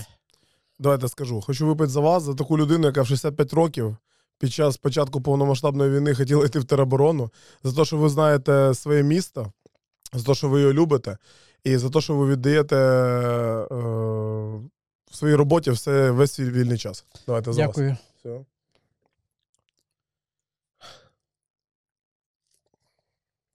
Я загалом не тільки вільній робо... е, своїй роботі вільний час віддаю.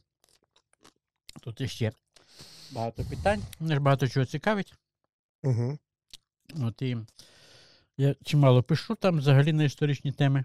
Угу. Не тільки на історичні. Друкуюсь у багатьох газетах, журналах. Тому багато, Ну, багато Ан- зацікавлень. ба- багато Анатолій Іванович, цікавить. давайте будемо вас публікувати, е, зробимо рубрику у нас на каналі, значить, е, від директора музею. Хороша буде- ідея. Да? Мгм. Давайте. Мені кажется, Антон Іванович, ви любу ідею, да, піддержите? Ну, не любу, але О, Антон Іванович, а таке питання, дивіться, от, ну, якби ви директор музею, є директор спортивної школи, директора взагалі. Ви якось між собою спілкуєтесь? У вас є ком'юніті є? Ну, я якось так не спілкуюсь. Це колись е, Мельник організував клуб директорів. А, Ну, але там такі директори солідні були, е, директори підприємств, заводів, от, фабрик ірпінських. От що цікаво, що якось раз дали оголошення, що тут буде засідання клубу директора, і там цілий натовп завалив туди, подивитися, що засідання клубу директорів. І директори почали обурюватися. Це тут клуб директора, що за люди поприходили? Ну такого вайбер-чатіка немає між ірпінськими директорами. Ні, Ні, то воно якось такого, е, начебто, наскільки я знаю, немає. А, а, а воно взагалі якось- потрібно, щоб було таке? Ну, непогано було б.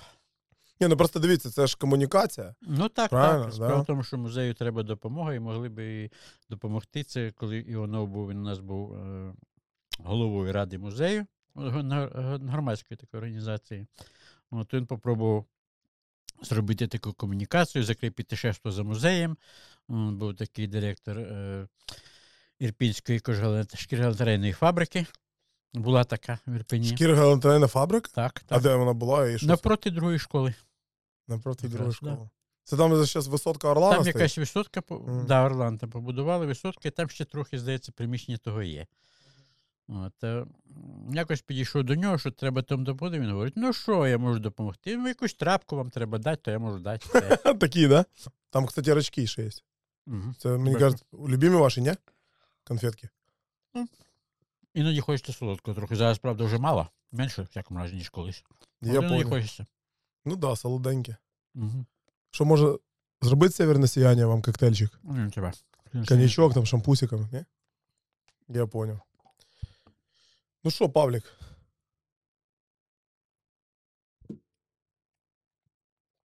Дивлюсь новості.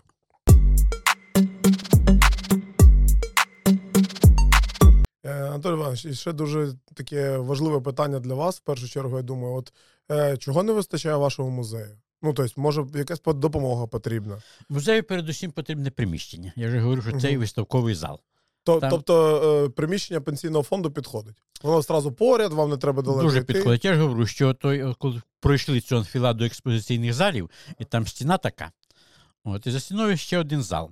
Цей зал мав належати музею. Але ж я говорю, що віддали його були спочатку парку культури, а потім він залишився вже за пенсійним фондом. От там, до речі, навіть е, двері є за цією стінкою, Ага. так би мовити, Куди виходять? Які ведуть в той зал. Ага. От коли зайняв їх пенсійний фонд, то пенсійний фонд заклав їх Кирпичок. цеглою, да. І цікаво було так: от відкриваєш двері Просто і кирпич. стіна цегляна. Ну добре, приміщення. Що ще не, не вистачає? Ну, грошей було б більше. Теж краще. було. Ну, дивіться, нас просто дивиться дуже багато містян, і я гадаю, ваше прохання почують, і хтось Ну, допоможе. Будемо надіятися. розберемося, да. Дивіться, а якось впливає, типа, показник е, відвідування музею на його подальше фінансування, на матеріальне становище. Тобто е, Ну, такої, ні? Чи такої нема залежності немає. нема, так? Да. Понятно. Є ставка і все. Ставочка, Мгм. як на офісах, я поняв. Так, так. Я, я поняв. А у вас до мене якісь питання є? Може, хто я? А Яка- хто ви? Моя позиція? Я інтернет-мер Ірпеня. Ми, це ми на нашому каналі висвітлюємо е, всякі е, цікаві факти про Ірпінь. По суті, займаємося тим самим, що і ви. Так це приємно. Новини, факти. З нашими колеги. Так, да, на нашому каналі саме перша повітряна тривога. А щоб ви знали? А, Сообщення про повітряну тривогу саме перше. І про відбій. ну, на щастя, Ірпінь зараз не обстрілюють. От. Ну, хоч, хоч, хоч, щоб не в- зурочить. везе, щоб, да, щоб. Да. Ви що? Ні в коєму случаї.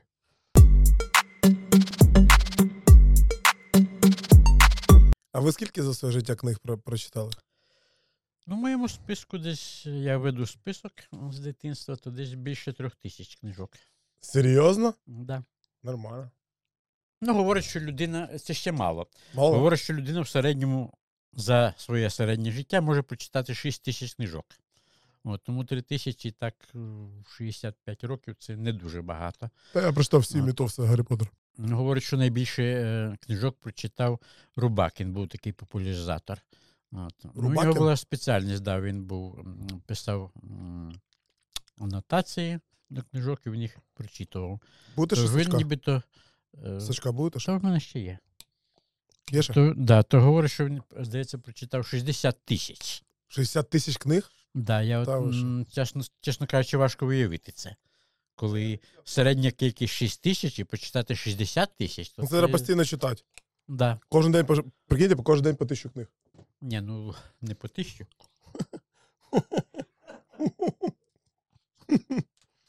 Ірпінь це повністю автономне місто. От що, чого в Ірпіні немає, те, що є в Києві?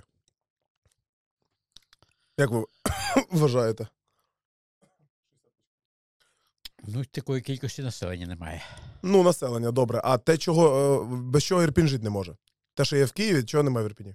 Все є? В Ірпені, ні, ну не все. В Ірпені є за, е, в Києві є заклади культури, наприклад, великі. У нас теж є і музей. Театри є, допустимо. У нас нема, у нас кінотеатри. Два. Ну, один же. Другий Ну як, а на БКЗ ж ставлять якісь театральні трупи? Ну, вже не, то були заїжджі трупи, зараз вже не ставлять. Ну, той же будинок культури зроблений. Були речі- заїжджі трупи, вони заїхали туди на жираф, да? Прикинь, да? Да, ідея цікава. да? Матраси Такий, там. такий образ несподіваний вийшов. Ну да. Несподіваний, да, образ? Ага. Понятно. Е, Антон, а вас е, ніколи ні з ким не путали? Знаєте, ви на кого? Іноді плутають з великими людьми. Е, Пам'ятаєте, можливо, але, мабуть, ви не пам'ятаєте. Колись у нас балотувався в депутати Верховної Ради Максим Стріха такий. Да, я не пам'ятаю, але я, я, я чув Знаєте, про нього. да? Да? От мене пару раз прийня... приймали за нього, раз хотіли морду набити. Серйозно? Да. А чого? А за що морду? А за те, що він де- кандидат у депутати. А, просто так? А Да. знаєте, на кого мені трошки похоже? На кого? На Канєвського. На Канєвського? Ну, трошки похоже. Якщо усики чуть менше, Ні, ну Канєвський ще не сивий. ведуть. Ні, ну ще ні, а так внешне. Або ви похожі на цього кримінального авторитета. В цих очках 100% із О. Росії. Як його там? Яп- Япончик чи як його? А, мишка япончик? Ні. Да, а, япончик є такий. Япончик, да. а, да. А очки прямо як у цього, у золотий купола, хто там? Ні, мені е, на кого я схожий, мені найбільш, найбільше сподобалось порівняння, яке зробив е, Сядристий, знаєте, майстер мікромініатюр. Ні. Коли мене- Мікромініатюри? да, Типа карлики роблять? Чи? Ні, ні, не А. карлики. Він робить маленькі зображення, допустимо, там книгу Кобзар Шевченка. Ага. Не всі вірші, але там десь пару, пару, пару сантиметрів. А, пар- мал- маленькі, да? Да. Але повністю текст написаний. Або ще такий в нього є виріб. Взяв людську волосину, Угу. Вичистив її і всередині помістив троянду. В людській волосині? Оце я бачив. Серйозно? Да. Да, це ти можна дивишся? побачити тільки через мікроскоп. Але це людина робить своїми руками. Жесть, я ще не я собі представити не можу, як це може То бути. коли мене з ним зна... Ну це дивовижно, да. Коли мене з ним знайомили, то він сказав такий комплімент. Говорить: а ви похожі на одного письменника, на польського єврея, на Олександра Гріна. На Ну, грін? Олександр Грін не єврей, він Не просто єврей. поляк. А, він просто поляк, да? Да. Я ну, польського походження, вірніше. Батько був засланець, і він десь там народився в Росії, А вам під час е, е, окупації ви куди виїхали? в Рівне. В Рівне? А вам не пропонували за кордон? Ви ж пенсіонер, ви можете Ну, виїжджати. була така ідея, але якось не хотілося виїздити далеко від України. Просто тому, що йде війна. Ну, знаєте, солдати ж гинуть. То, що мене зараз не беруть, ну але ж потім може статися така ситуація, коли я був у Рівному, там в гуртожитку, то приїхали з військкомату переписувати чоловіків призивного віку. Були такі, чомусь вони не в армії були, а чомусь там були. Ну, я підійшов до цієї комісії. От, Думаю, ну в територіальну оборону рівного можна ж записатися, а раптом там з Білорусі нападуть. А мені зараз запитання: скільки вам років? 65. Гуляйте. Ну, подайте мені кутю, попробую. Прошу, кутя, до речі. Павлік, Павлік лічно готовий. О. Тільки акуратно. Рекламуємо буде. Павліка. Як кухаря. Павлік, ти кухар. Хоче, хочете Повар спрашує хочете повара. гарної куті? До речі, хто відзначає Різдво 7 може звернутися. Ось такий Да. Павлік строгий каже, акуратно, акуратно. Не можу, не можу планшету брати, вже руки трусяться. Треба знову випити. Ладно, потім попробую кутю. Я лучше рачком заїм. Можна річком. Стану рачком і заїм. Павлік завідує стоїть. Нехай не завідує. Бо Ну, ми йому бутербродик, залишимо щось. ну, вряд ли. Да. Ні, Анатолій Іванович, ця поляна потім їде до вас додому. До вас додому. Вместе з движухою. Павлік, пиши в чат під каштаном, що двіж сьогодні на щасливий. Залітаємо в музей сьогодні. Да, залітаємо. Будемо делать, будем делать вам цей, як його, електорат. Ну, Собираємося під, під чучелом. Хорош. А ти думаєш, у вас є якесь побажання для ірпінчан, для українців під час війни, щоб вони трималися, щось таке, під час цих відключень електроенергії? Бути активними громадянами. Не, не виїжджати за кордон, не кидати. Не виїжджати, не кидати. Хай росіяни тікають. Правильно. Це в мене один знайомий ще до війни, ще до 2014 року виїхав у Москву. Я так з ним розмовляв. О чому виїжджаєте? Ну, от я говорю, чувствую себе чоловіком руської культури. Виїхав. Це зустрічаю його батька, питаю, як там ваш син? Син говорить, в Москві ховається, щоб не забрали в армію. Ну, зрозумів чоловік, що люди в Москві потрібні не для культури якоїсь розвитку, а просто потрібні солдати, щоб загарбувати нові землі. ну, в цьому ж у них і смисл, розумієте? Вони більше нічого не вміють. Так. Гопніки, кончені. Так. Понятно. Павлик, спасибо. За поляну. Пожалуйста. Це все від відділу культури Ірпінського. Невже? Від відділу культури, так. Да. Сам як білорус, Ні, то освіта. а, то освіта, я вибачаюсь. А відділ культури у нас хто? Антонюк. Антонюк? Євгенія Петрівна? Да. Рачки, звісно, безподобні. М. Павлік. Як, я- як там діла? Антон Іванович, у вас є ще щось цікаве розповісти, таке, щоб, е, щоб вам хотілося е, про Ірпінь? Ой, то про Ірпінь можна багато чого цікавого розповідати. Я рекомендую просто взяти цю мою книжку Історія Туди в Ірпінського, камеру, в камеру. Історія Ірпінського краю і почитати. Це таке найбільш концентроване видання історії нашого краю. Ну, а також рекомендую зайти в Ірпінську бібліотеку. Там є краєзнавча кімната. Звертайтеся до бібліотекарів. Там зібрано публікації про різних видатних людей, які бували в Ірпені. От і, ну і взагалі збирається інформація про Ірпінь. Так що можете дізнатися багато чого цікавого. Угу. І приходьте в музей, звичайно. А де можна цю книжку купити чи Ой, книжку цю купити зараз не можна, тому що вона видана за е, Заміж? програмою. Ні, не заміж. Вона видана за програмою. Е, А це видно Ой. на фотографії? Ззаді. тільки це не фотографія, це порт... к- Порт- картина олівцем. Та, ви що, а хто Да. малював? Вікторія Новосельська, є така художниця. Наша Круто, Ірпені. круто. Павлік, мені теж теж треба таке. Рекомендую. Карандашиком чи книжку? Карандашиком. Ця книжка була пош- е, поширена по різних закладах, підприємствах. Ірпеня як, як подарунок.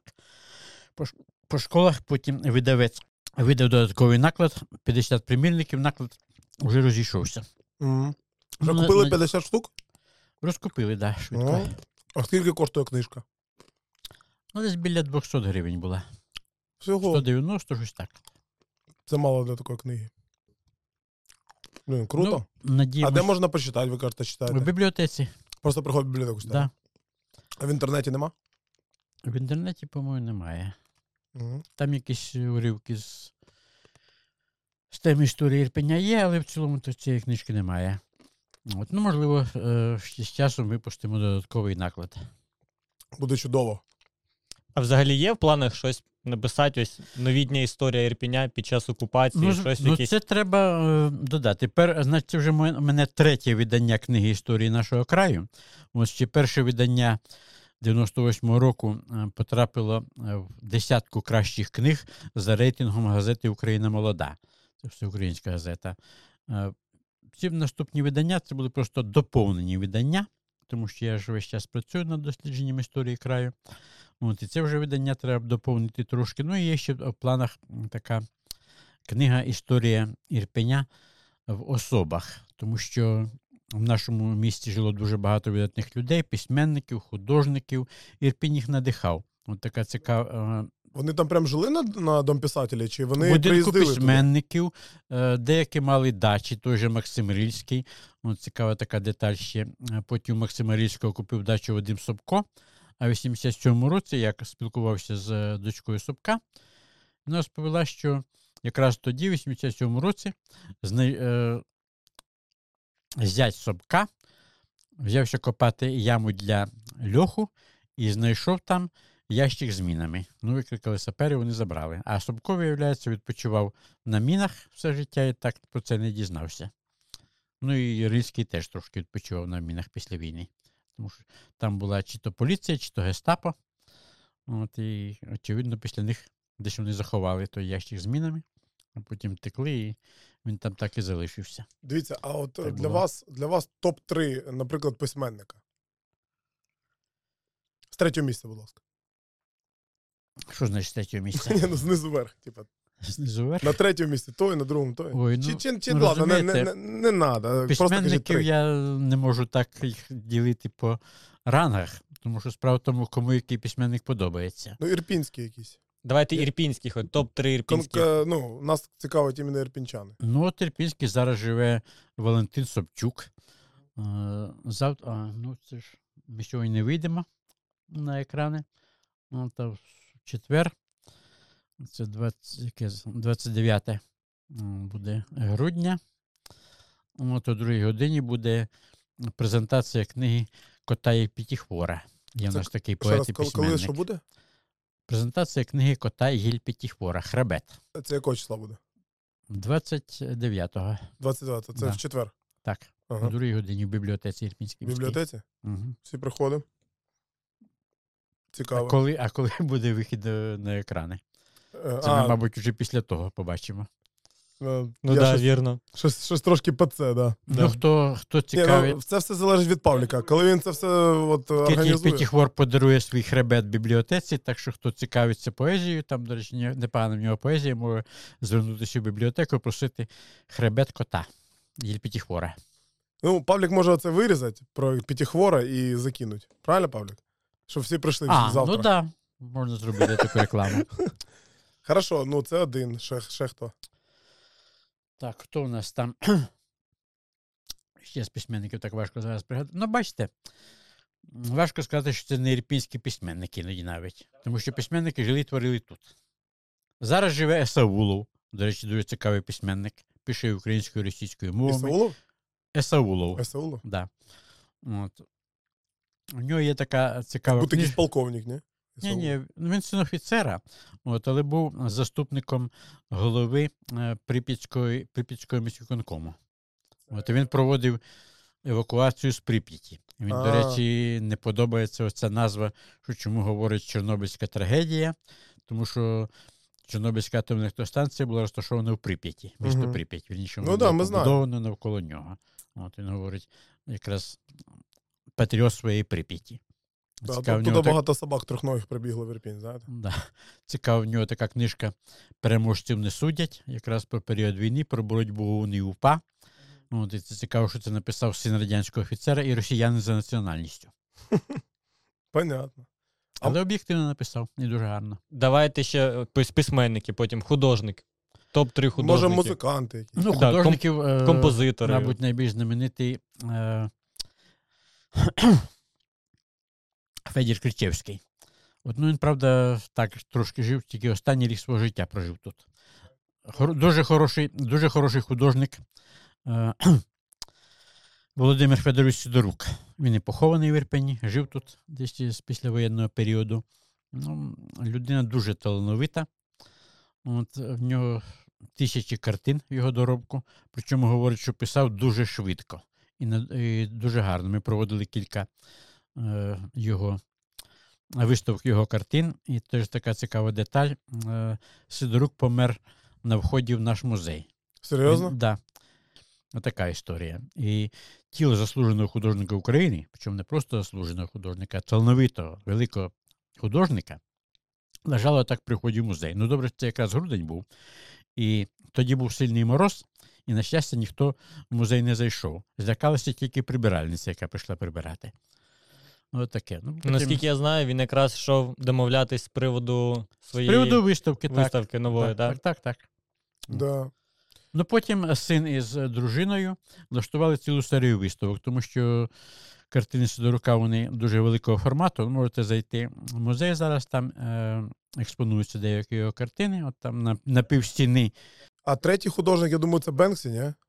Він теж Ну, ну, ірп, Ну, він не ірпінець бував, так тут щось малював. Ну, бував, малював, Ну. гарно дуже. Да? Ну, зараз художників дуже багато. Е, В'ячеслав Бусел, який керував фірмою Перун, так якось мені говорив, що в нього Бусел? десь І, да. і зараз його син Тимофій. Так, так. От. А він говорив, що в нього десь є список ірпінських художників, там щось е, чоловік 90. Ого. Як застройщиків, да? Ладно. Ні, мабуть, більше, ніж застройщиків. Ні, застройщиків десь 100 з чимось. Да? Да, в Ага. Ірпені, ви що? Ну, неофіційно. М.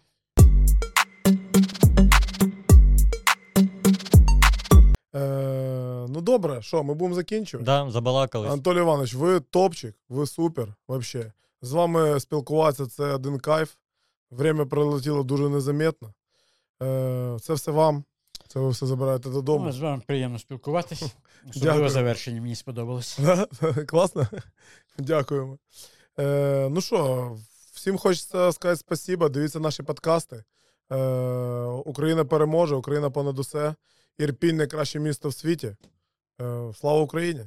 Героям слава. Слава! Не забуваємо підписуватись на канал, ставити лайки, колокольчик. Шукайте цей подкаст на всіх стрімінгових платформах. Apple Podcast, Megago, все там. Можете слухати, дивитись. Е, все, що сказав Павлік, це все робіть. Да, бо Григорій Зольдич не любить таке казати. По-перше, я не люблю це казати, то я вже трошки п'яненький, вже все. Мені вже треба закусити, там, поспати. Все. Депутати ж люблять віддихати днем. Правильно? Особливо на сесії. Да, особливо на сесії. Я на сесію залетів, там все порішали швидко і все. Ой, ну все, дякуємо. Супер.